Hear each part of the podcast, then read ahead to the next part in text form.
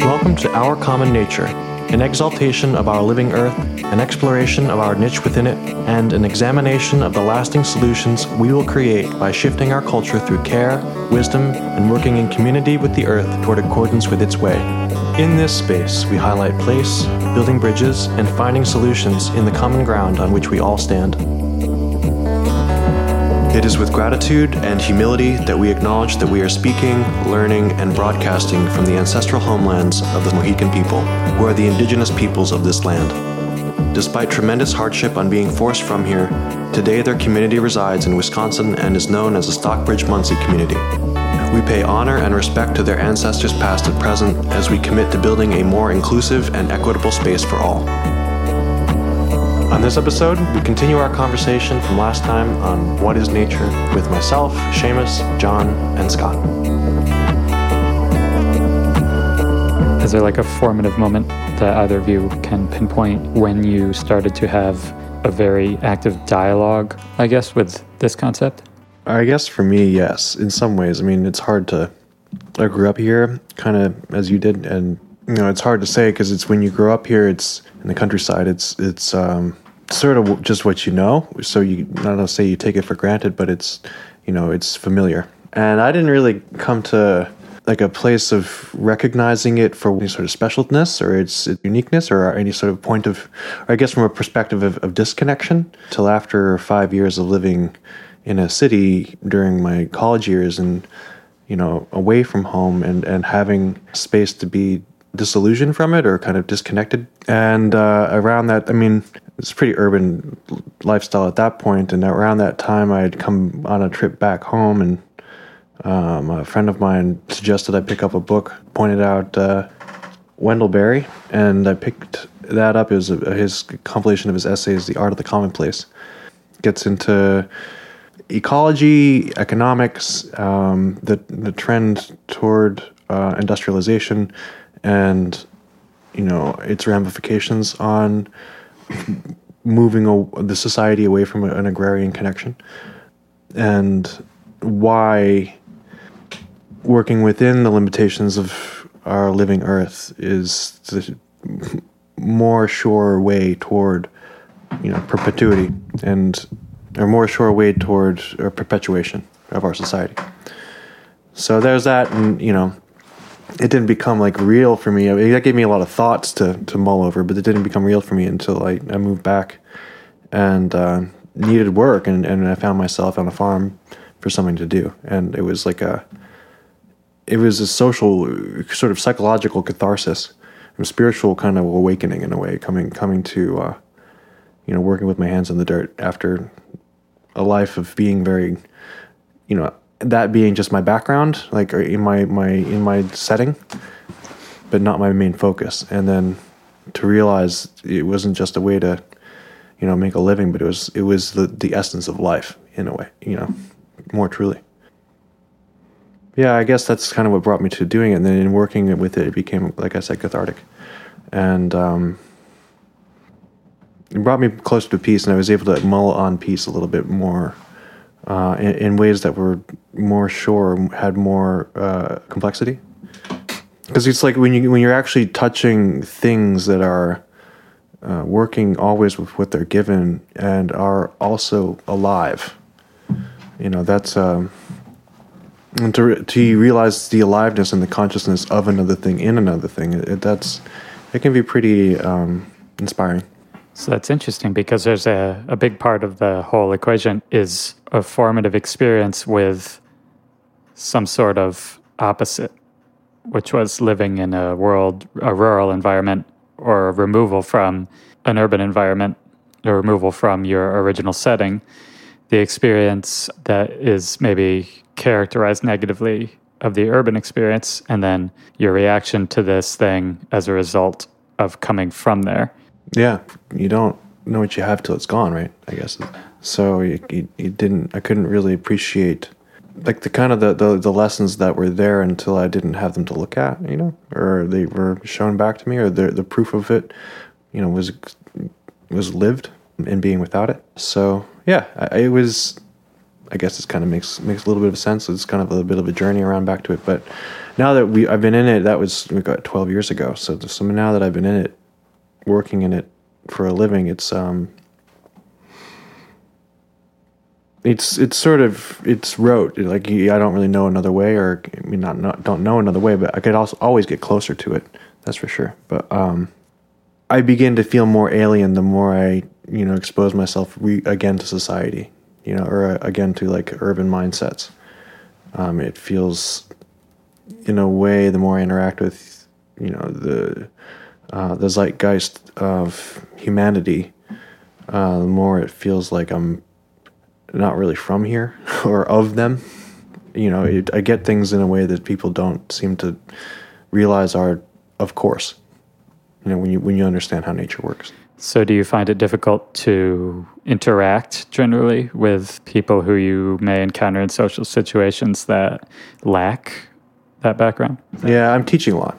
and I end up explaining a lot. I don't know. I'm not to sound conceited, big headed, but you know, my work now is as a gardening coach. You know, specifically because I realize that there are a lot of people who don't get this, and and, and that the, it's a steep learning curve to understand how to, you know, really grow a garden beautifully, and that learning curve hinges on understanding the living world and aligning yourself more according to the way of letting go of, of trusting nature in some you know in, in key moments and key parts and different points of the of the design and the process do you recall a time when you felt any apprehension about that trust or do you think there's any possibility of feeling it now? Oh, I mean, there's every day. I mean, that's that's trust is an is a constant apprehension, I guess, isn't it? In some ways, the trust, in the sense, is characterized as a ongoing. Well, meaning to say that you know you don't know what the weather's going to be like tomorrow.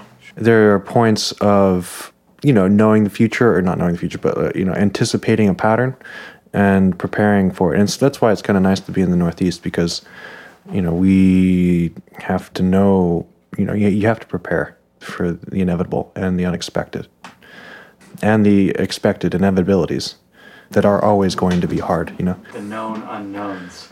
Yeah, and the known knowns that if you don't, you know, keep up with it, it'll fall apart.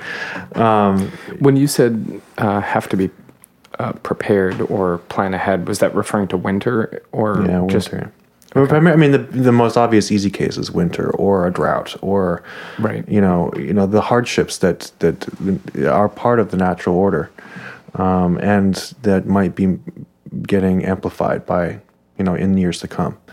And that's the other thing too is that that trust also hinges upon your con- the confidence of your practice when it comes to gardening and when it comes to, you know, asserting your mind upon the world around you.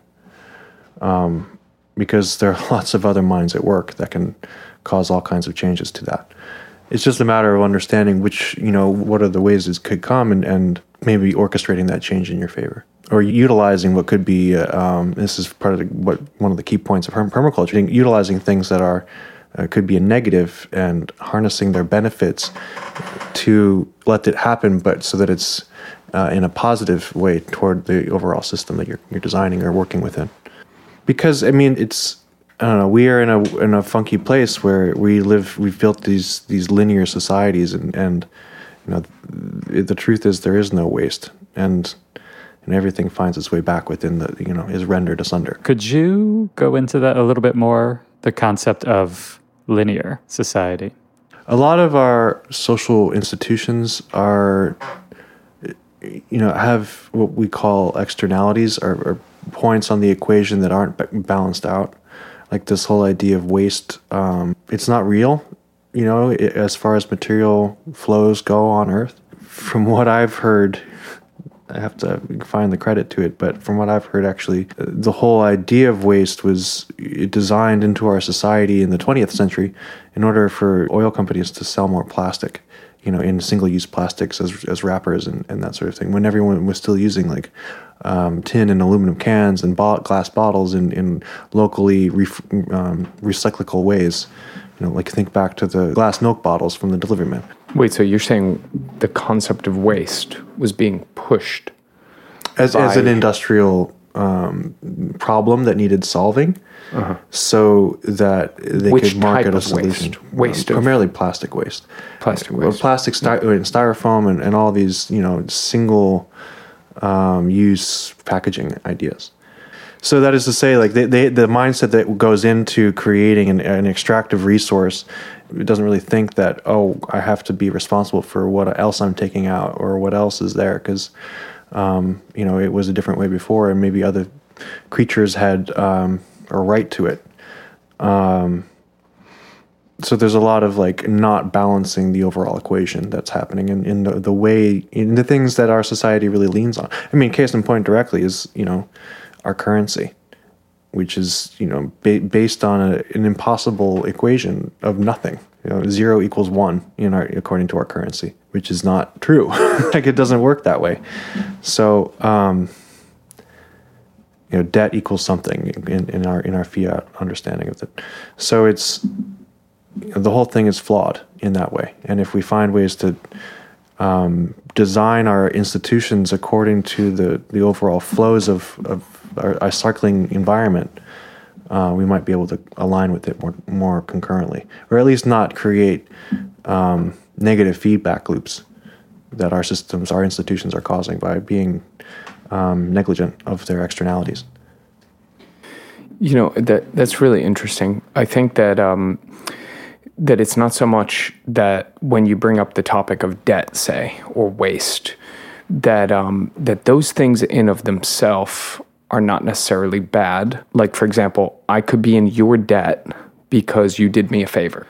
So that actually builds relationship. It's when debt goes into an unhealthy level where it's meant to design to force you into a type of unnatural indebtedness. And similarly with waste, it's like, how do you define it? It's like, for example, is it anything that you throw out? Well, you know, what if there was a paper plate that was used to feed a starving person? Then you don't think of that paper plate going into the bin as waste necessarily. So it's really like, how is it being used and what's its relationship to the community and to living people? And, you know, there's more waste and less waste uh, in terms of not just the products, but again, our relationship to that thing. If I'm just mindlessly running the tap and not using it because I forgot to turn it off, that's a waste. But if I'm using that same water to to boil tea, it's not a waste because it was it was useful to me and to you know my family or to my community. Yeah, so I think it, it all comes back to uh, relationships and and uh, how we interact with the things in our lives. John, I remember last week you mentioned that you thought there was a unique form that, uh, if I understood correctly, sort of succeeded capitalism in your mind. Oh yeah, yeah. You referred particularly to debt. So it sounds like that's something you've spent a lot of time thinking about. Well, in that case, uh, it's mainly because our entire society runs, as Seamus pointed out, on a fiat system, which basically just means that the currency is worth what the government says it is. A dollar is worth a dollar because the government backs it, not by any tangible resources. And the way that that functions is uh, th- the entire GDP is based on as much debt cycling in the system as possible. There used to be a system which meant that you had to have the tangible machines and things to start a company. Now you can borrow that from a bank. And so it seems to me that uh, one of the problems that society is going to be facing is the fact that the only way that debt works is if it keeps expanding as soon as it starts shrinking, it's it's like a balloon that is very easy to pop. And if it pops, it could mean devastation, destruction. It's hard to let that air out in a safe and uh, effective way that doesn't actually uh, implode. Yeah, and by devastation and destruction, you mean to the markets and to the uh, the f- the flow and the functioning of our economy. Yeah, and I think that the the people who would pay the most would be lower income Yeah. people. We don't have, you know, um, can't pay for the access as the prices rise.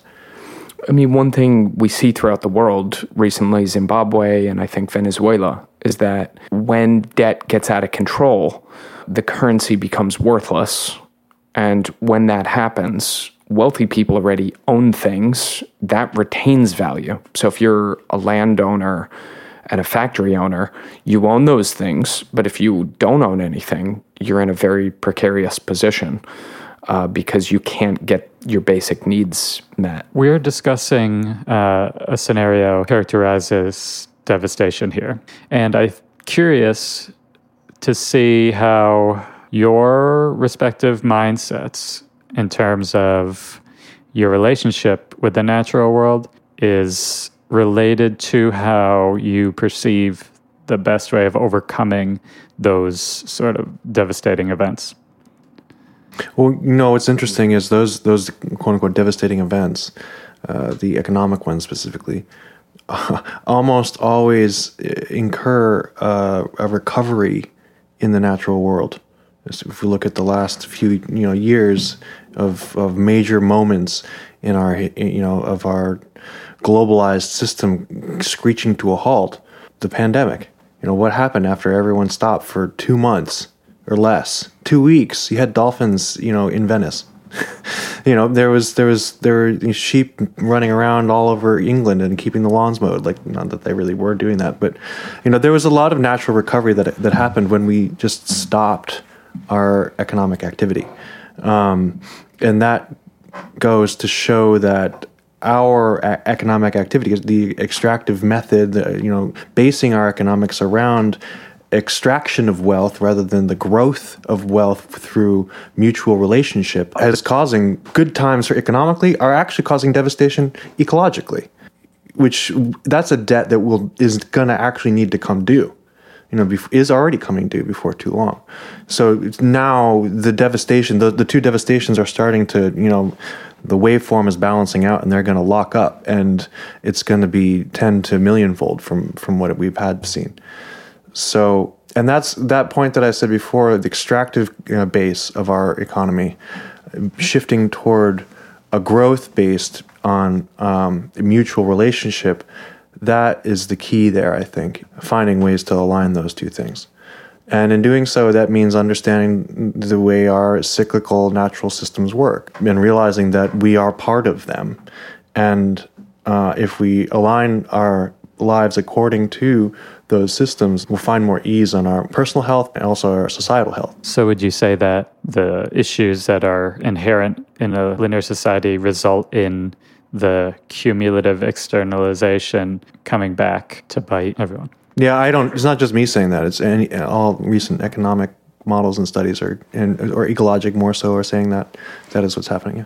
No one is willingly incurring that debt, and at the same time, everyone is. Yeah, and it's something that, Well, that well, there are d- degrees, right? It's like uh, there have been a lot of people who you could say naively or innocently partook in something which led to environmental destruction. Perhaps we all do that with our phones and our laptops and our cars, like that. And then there's also plenty of examples of people uh, just resorting to excessive greed and corruption. And uh, those are the things which I find the most troublesome because it's like, yeah, there's a chemical in virtually everything you own nowadays. And a lot of those chemicals were put there, you know, in the name of safety, such as, you know, fire retardants and things like that. And there's, you know, there are studies coming out saying, actually, how healthy is this, not just for the people, but for the environment in general? What's the long term effects of, you know, some of these plastics? It came out a while ago that it was like uh, some crazy estimate of how much microplastics every person has in their body. Um, so we're kind of facing manifold uh, crises there ahead of us. Sadly, I laugh because I'm I'm trying not to cry. I think the thing which it comes back to the question was, what do you see optimistically when you look at these challenges? And I think that there are uh, one of the reasons that if I can speak for both of us, we got into permaculture was the fact that it was an attempt to do just that, to operate outside of the system and create natural inputs rather than synthetic or petroleum based fertilizers, for example. Is it possible to run a farm that way? And it is, but it, it has to be done by degrees. I think recently in the news was uh, Sri Lanka. Uh, maybe you guys heard about this. They they banned petroleum based fertilizers, and it's one of the th- one of the strange things is that sounds like a great thing for the environment, but actually it ends up being a complete catastrophe because then if people start rioting and creating havoc, that's going to be vastly more destructive to the environment mm. because they literally couldn't feed themselves. Yeah. And that's, so, let's let's say let's, let's just to speak specifically too about the the, the the case of Sri Lanka, where it's like they tried to implement an organic system on too short a timeline right. uh, for efficacy in transition. So so that's part of it. Is uh, there are solutions, but if we want them to work, we have to start getting serious about implementing them now and not when a crisis hits because.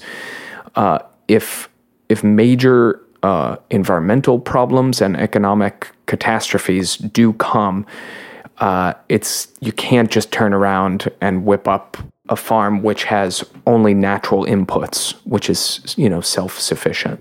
However, on in an inverse case, if you do have time over decades to you know uh, mindfully design and carefully tend to your situation and, and allow for partnership with nature in doing so you can sustain and uh, pretty effortlessly systems that can nourish many people for long periods of time. Like a, a, a, different case would be like Cuba, for instance, who had been under blockade from U.S. embargo, has been still for the last you know 70 years and they were exporting pharmaceuticals during the pandemic because they had systems that were you know because of their the blockade were working with their in their constraints. You know they had or you know the, in their case they had already shifted to organic farming out of necessity because they had no access for in the 50s there from there on. Yeah. So they have a burgeoning uh, organic farming uh, system that's fully feeding their their entire population you know enough so that they can support other industries that are, are becoming export industries you know were they allowed to we, you know minus the blockade so the solutions are there and they can happen um, it's just not it's it's having reasonable expectations sometimes right. and and, yeah. and getting there through um, you know f- full understanding of, of the way things work and, and getting over that learning curve I think that uh, in terms of expectations, still, if you could manage to put even little bits here and there, and it's you know for for someone perhaps who's living in an apartment in a city, it's like what can they do? There are a lot of things that everyone can do, and one of the things I, I that comes to mind is not just you know, making use of window space and rooftops, um, but having relationships with farmers. You know, you can, even if you're in a city, you can go to a farmer's market and literally meet the farmers and, and create a relationship. And, you know, I, I've got to imagine that if times did get tough, it's going to be relationships that can see us through. For sure. Yeah, no, that's. I think that's the new understanding amongst you know uh, prepper scientists or people who are you know, thinking about trying to work through their climate anxiety. Are um, you know the, the real solutions aren't in having a, a bunker or you know having a militia, and or, the real solutions are in um, you know not going off grid, not not isolating yourself, but in, in in making connections, in knowing your immediate neighbors, in understanding who has what, knows how to do what, can teach, can um, trade, and be in recognition of each other's mutual humanity. And that humanity requires the natural world, and ideally, we're healthfully functioning, would not consider it separate. We originally were going off sort of prompt of personal relationships with the natural world and how it changes over time. But, you know, we're arriving in this discussion of the relationship of the whole as opposed to the individual, right? So I'm curious are there any sort of currently existing systems of organization that pique your guys' interest as far as community resilience or in terms of like organization with a nod towards a healthier existence with the natural world that you foresee having a role in seeing humanity through the climate crisis. I mean, that could be a more political thing, or it could be, I suppose they're all political, but a more sort of practical thing. But um, I'm curious then, you know, whether any. I do feel some encouragement around um, not to immediately you know, pat the back of the government, but to, I do feel some encouragement around, you know, Congress's eye or mind, or at least, you know, um, lip service to ideas like um, regenerative agriculture, and that that and at least on our state level is becoming more understood as an as an educational imperative, at least if not also like a practitioner one, in in you know the the conduct of our agriculture. You know, although I think that there's still a, lot of a much further way to go with that, and uh, I think there's a lot of opportunity for corruption and collusion to greenwash that whole process. You know, be so. Um, you know, beholden to anything, you know, trying to keep them accountable to their ex- externalities. I mean, there was a big grant that just went out via the USDA for you know regenerative ag projects, and you know there were a lot of small uh, businesses and, and, collaborations that you know got some some uh, funding here and there, but most of the beneficiaries were like Coca Cola and PepsiCo and in in Nestle. I think that the the, the real hope is in. Um, I don't want to say more subversive, but more direct, um, on the ground, place based reconnection. I think th- there's a lot of interesting uh, movements going on that you know were they to band together or to, to, be interconnected in a more let's say interdisciplinary way that, that there could be a you know pretty heavy shift pretty pretty quickly specifically like community gardening um, what else? Home, home, backyard food production of any kind, really, where people can can band their efforts, and then also not not just food related, but anything that kind of gets people into being more productive rather than consumptive. So, you know, um, lending libraries and and um, Skillshares and even good old like traditional revival. You know, any sort of sense where community gets together outside is not, you know, it, it's something that should stay alive if we're to like stay in right relationship with the earth. I agree with that in general.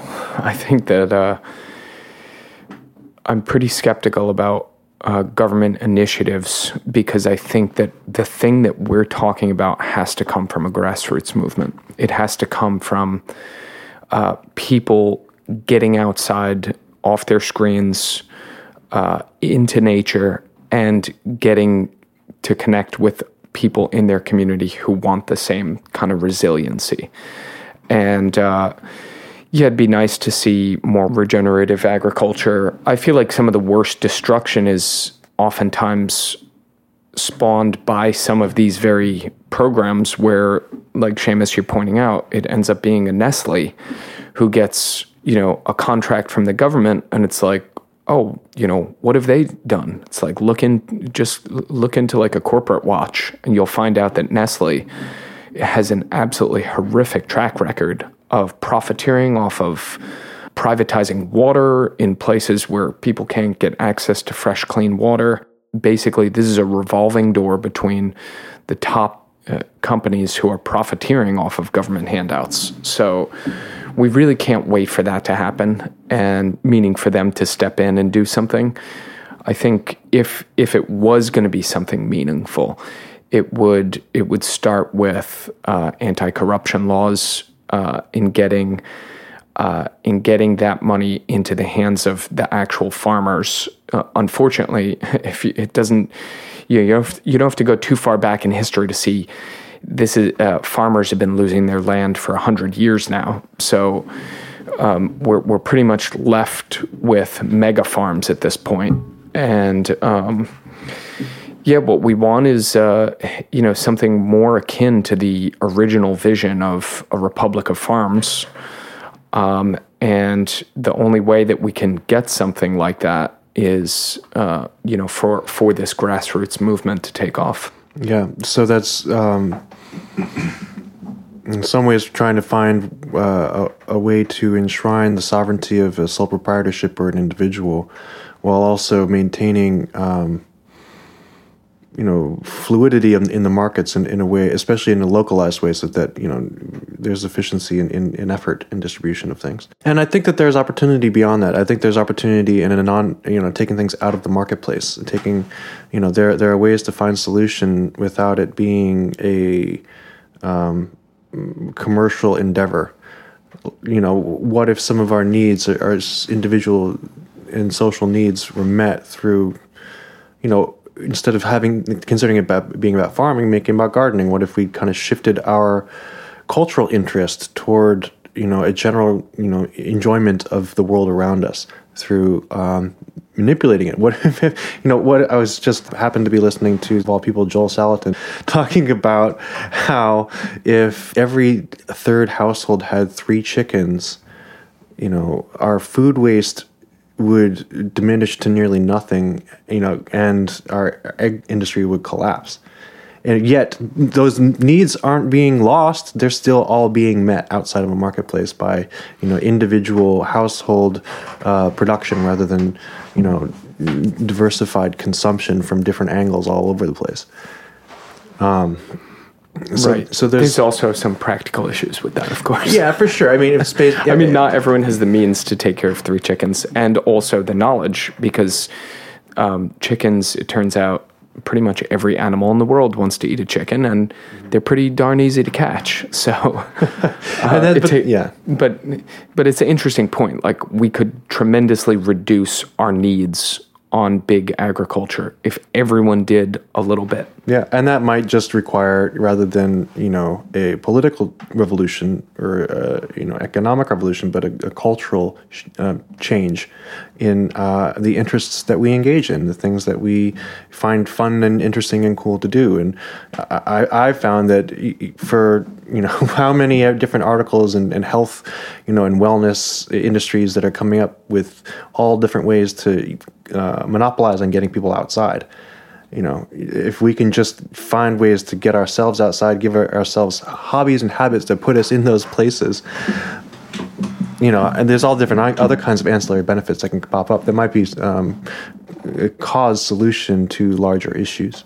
I wonder if you know one of the problems is that we're all kind of screen addicted. Mm. Um, I uh, I recently uh, met with a client who had moved upstate from New York City, and uh, it was really interesting interacting with their kids because uh, the, you know they bought this farm and they were really excited. You know, micro farm. They were they wanted to put in a meadow and a vegetable garden and raspberries and and um, so we did a, a walk through their property to talk about the prospects.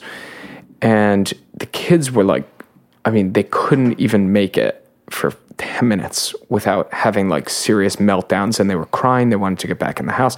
And these are like they were 2 to like 12 there was 3 of them. One you know one i think was maybe around 6 but all of them were desperate to get back into the house and they were like this is so boring.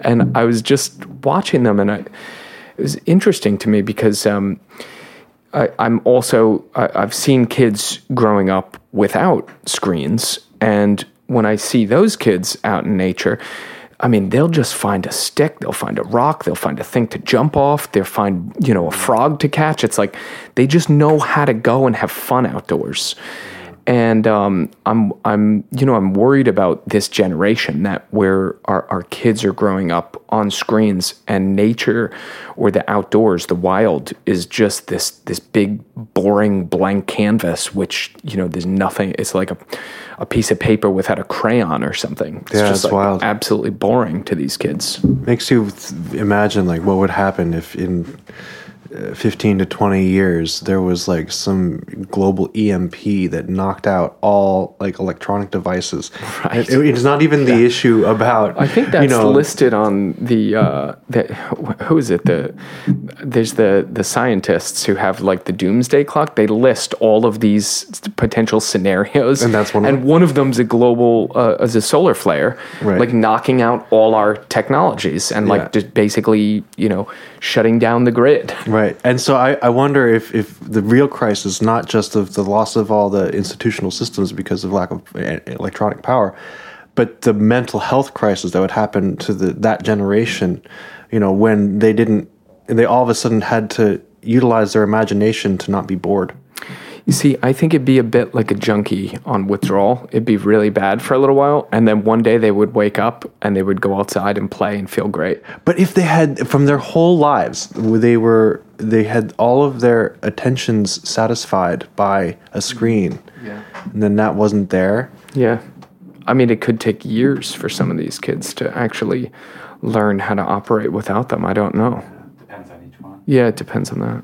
On the I mean, there- I think in that situation, there'll definitely be, be human beings who have are, are you know ahead of the curve for that given circumstance. Like you know, kids who grew up outside will probably be able to be like, eh, whatever. Kind of like the people who who were living in like basically self sufficient or uh, you know locally s- uh, sourced you know most of their goods in the middle of the pandemic who were like, oh, there's something going on. Like they didn't even really see. I don't know about that. That's what they're saying. There'd be, you know, there'd be catastrophic repercussions for everyone because if you're, you know, I mean, think about it. If no f- gas can get pumped, it's like even those of us Oh, yeah, who there- there have have to be material our own, you know, access to food, we don't feed ourselves year round. And even Most of us to the don't. extent that we do, how many other things we're used to getting in, you know, from clothing to tools to, I mean, you name it. It's like, yeah, we're we're pretty. I think all of us are are pretty much hooked on the system. I imagine in that EMP scenario, you would have like a, an immediately more deeply entrenched uh, class division based on uh, ableism, because you would have everyone who is highly dependent from like a purely physiological or health perspective on the of the efficiency of those systems, all of a sudden being extremely vulnerable. Well, chaos would cause a cull, probably. Cause of which? Cull? Like there would be a, a cull. Yeah. Yeah. Like who? How? I mean, look at how things went down in the pandemic. Like people freaked out and lost their minds, and you know, hundreds of thousands of people died. I mean, from sickness, but also maybe unnecessarily. Well, the thing which I'm wondering is, uh, it's going off on a tangent, but what would happen to the monetary system? It's pretty much, I've heard that, uh, I believe that paper dollars are something like, at this point, a fraction of, you know, most people's money is a number on a screen. And if that whole system went down, who's to say who even has any money? Mm-hmm. Uh, yeah, hopefully things wouldn't descend into complete anarchy and Well, chaos. they would. They absolutely would. I mean, they, they imagine the cascade of, of of events that would happen if all of a sudden, you know, all screens everywhere went blank. Yeah. and and all hums stopped. And all you know, anything that wasn't their transistor radio internal combustion engine started with a, a spark inside, you know, caused by flint and steel or something, you know, or whatever. Um, that's the only motor that could run. You know, uh, what would Electric happen? bikes You know, for a little uh, the- well, no, electric. Everything electric wouldn't wouldn't work if if, if there Oh, a solar the flare or EMP. EMP situation. Right, yeah. So you know, if that were the case, like I think, imagine all the systems that would just stop working, and then there would be the material loss. So I mean, and, and it's kind of fun. i- i- In given this conversation, it's maybe really helpful to imagine such a scenario because it kind of highlights all of the places where our civilization depends on our on our own artifice you know, on on on on on creations that that utilize and ex- externalize nature uh, at, at our own um, detriment because you know we aren't prepared for such a an eventuality. Um, Whereas if we align things according to natural systems and everything was causing a positive feedback loop, first of all, such an instance might not even be a problem or even be a, a potential to happen. But second of all, you know, things get rendered into the system and, and get ba- would potentially find a way to balance out. Um, so but there's always unknowns. So, so are you advocating a fake flag EMP situation uh, or, or widespread resilience? For me, absolutely not. I'm not no, advocating. Absolutely not. definitely not advocating it. Not at all. However, it's probably going to come sooner or later. Well, it's a. I mean, any uh, contingency plan is good to have in mind. Uh, plan for the worst, hope for the best, sort of thing. It seems uniquely suited to this sort of theme because you have a cataclysmic event that doesn't immediately entail widespread death directly. Mm-hmm. Right. It'd be a slow kind of unwinding. Which is yeah, what we're already engaged health in. compromised people. And, you know, you can imagine there's anyone who would be receiving treatment at that time, potentially people with, you know, life saving pharmaceutical needs. Yeah, there'd be a lot, a lot of. Yeah, there'd be a very like semi predictable tiered die offs. Pharmaceuticals is the first thing that comes to my mind. You know, it's like imagine people who take like HIV drugs. Yeah. Yeah. yeah. And then probably then malnutrition would be maybe the next tier. Yeah, and then how you mentioned the able body, you know, thing because you know naturally uh, if you couldn't work for your for something, um, where's your food coming from? Whatever emerges from the my first thought is that it would most resemble feudalism of any previous iteration of development uh, because you have sort of a, a fallback on a pre-industrial, somewhat agrarian type of organization, right? But obviously informed by the trauma of knowing what came after and all of a sudden it's gone. Yeah. I mean, I would kind of almost argue that we're already seeing that existent. Like that's already happening in places that are so externalized that they're just, I mean, totally impoverished. You know, that's the, people already experience that malnutrition, already experience that lack of access. Um, and now it's being um, sort of doubly, you know, compounded by the um, eventualities of climate change. And quote unquote global south and, and also even within our own country the, the class uh, divide uh, where you know however many people are on, on increasingly dwindling welfare um, who are are the de facto peasantry of the neo feudal situation that we already are in within our global capitalist system. Um, so just to call the wake up call, it's that slow disintegration is already happening and it only will take whatever um, shocks to the system to, you know, tear it off and make it happen even faster. You know, in a, you know, step by step process. Going back to uh, the idea of the externalization, even just then discussing that, I'm thinking of hypothetical scenarios. It's sort of a symptom of that externalization to be able to think it's only hypothetical and not something that you could find existing in your own time under certain circumstances that can only come about that process of externalization. Otherization yeah but keeping you know that that disconnection and that to, to not um, give credence to the real relationship that on this round world there is no away.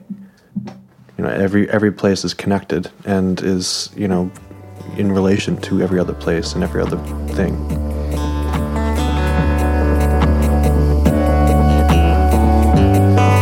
Thank you for listening. If you'd like to reach out with any comments or questions, feel free to email us at ourcommonnaturepodcast at gmail.com or follow us on Instagram at our.common.nature. Stay tuned for our next episode where we continue this conversation.